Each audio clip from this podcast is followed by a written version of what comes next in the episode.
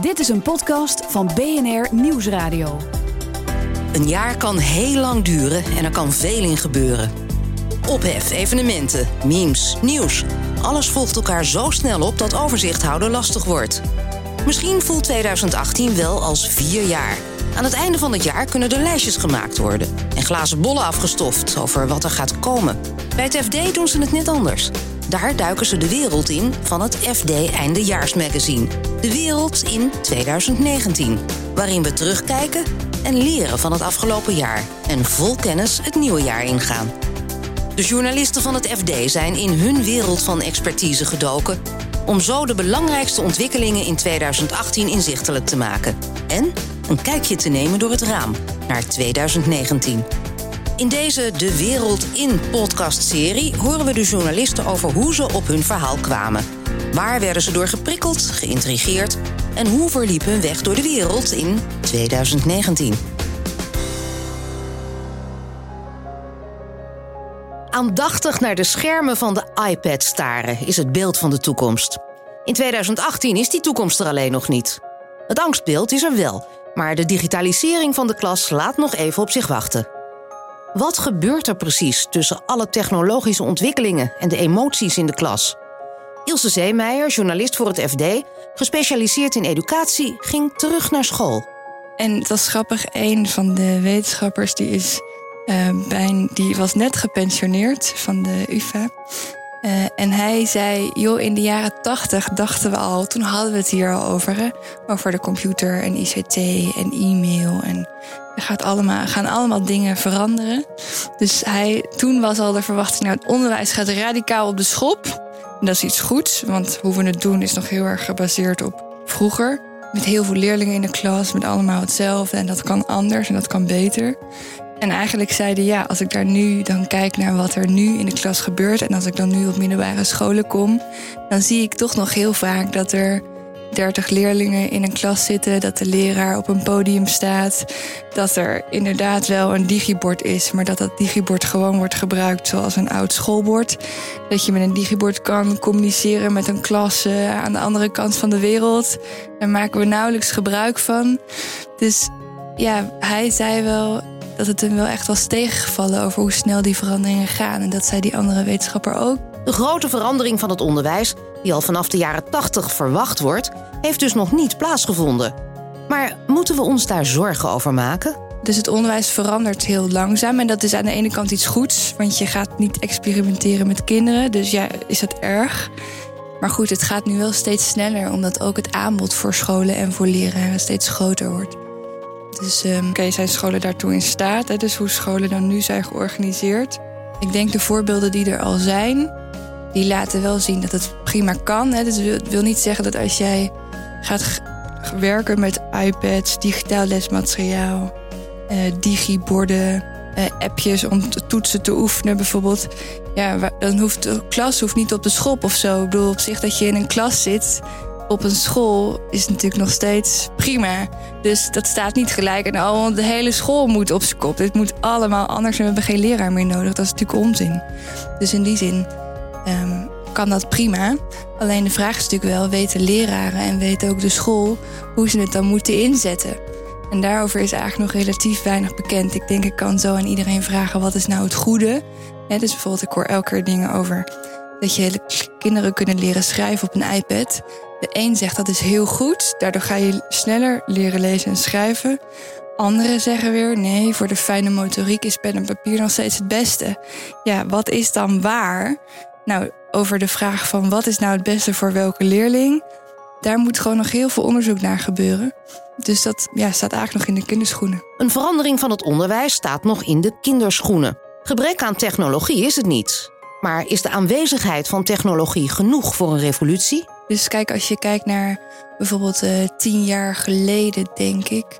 Kijk, bij de eerste bijvoorbeeld digitale boeken, dat was gewoon een PDF achter glas. Ja, dat is natuurlijk leuk, maar dat is natuurlijk niet. Uh, ja, wat voegt dat dan toe eigenlijk? Hè? En dan maak je dus niet echt. Dat is hetzelfde met zo'n digibord. Wat voegt een digibord toe als je het op dezelfde manier gebruikt als een schoolbord met krijt?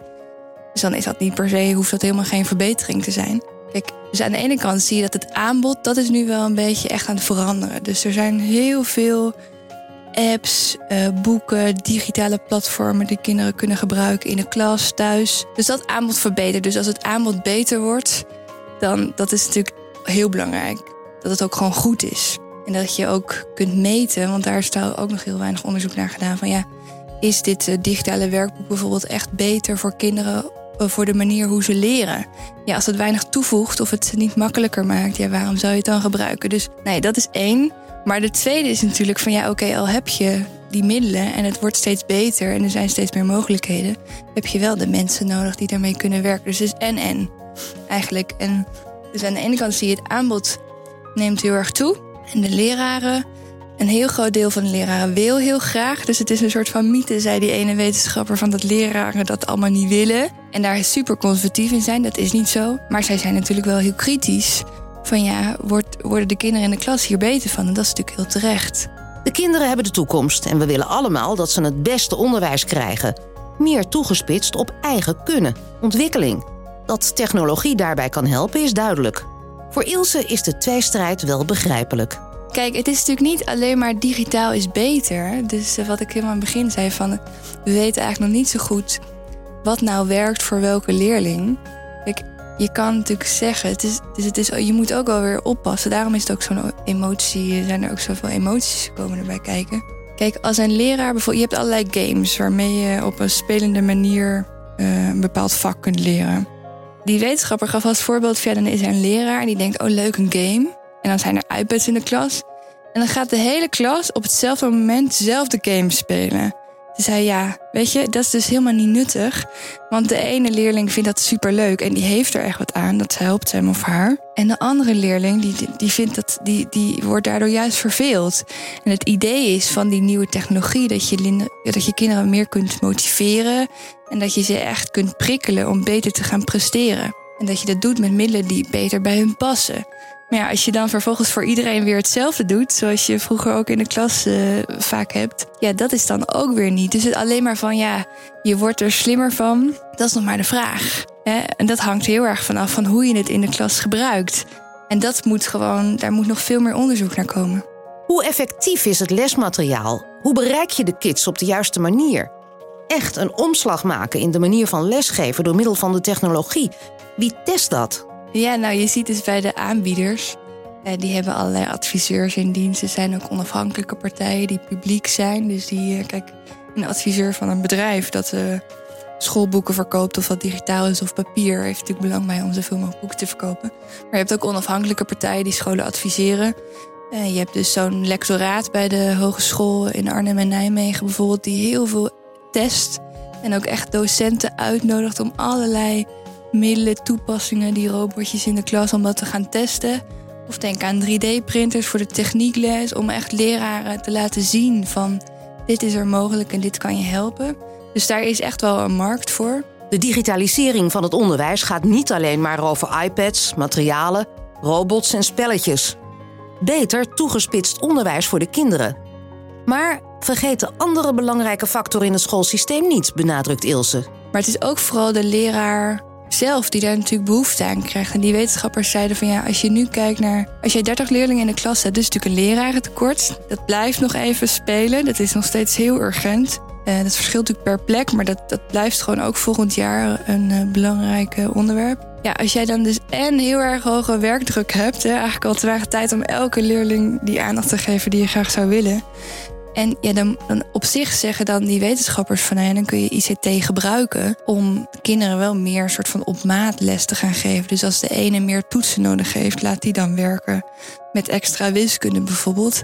En dat kun je met nieuwe technologie veel makkelijker doen. En ook toetsen nakijken bijvoorbeeld kan veel makkelijker als dat digitaal gebeurt. Er zijn wel allerlei voordelen van. Dus het is niet alleen een industrie die opkomt. Die, die industrie die is er al en die komt ook op. Ehm, maar goed, leraren zijn de baas in hun klas en die bepalen wat er wel en niet in hun klas gebeurt. Dus het is ook vooral de vraag vanuit de leraar van wat is er mogelijk? En dat komt echt wel. Dus je kan daar heel pessimistisch naar kijken van goh, we hadden eigenlijk verwacht dat het nu al veel verder zou zijn dan hoe het nu is. Want dat valt best nog wel tegen. Maar aan de andere kant de noodzaak om digitale materialen in de klas te gebruiken en op andere manieren te gaan werken, ehm, die neemt wel toe.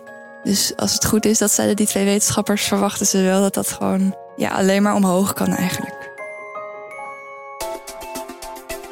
Een toekomst die al ruim 30 jaar in de maak is, lijkt nu het omslagpunt te bereiken waarbij de techniek en de mens elkaar treffen. Hoe die samenkomst er precies uitziet kun je lezen in het stuk van Ilse Zeemeijer, FD-journalist gespecialiseerd in educatie, in het FD-magazine De Wereld in 2019. In het magazine lees je alles over mens en machine, in de zorg, op de arbeidsmarkt en of algoritmes ons al met al gaan vervangen. Wil je meer weten over hoe de journalisten en experts op hun verhaal komen? Luister dan een van de andere afleveringen in deze podcastserie via bnr.nl/slash dwi19 of in je favoriete podcast-app. Echt alle verhalen, inzichten en achtergronden die je nodig hebt in het nieuwe jaar kun je vanaf 8 december lezen in het FD-magazine De Wereld in 2019. Ga voor meer informatie naar fd.nl.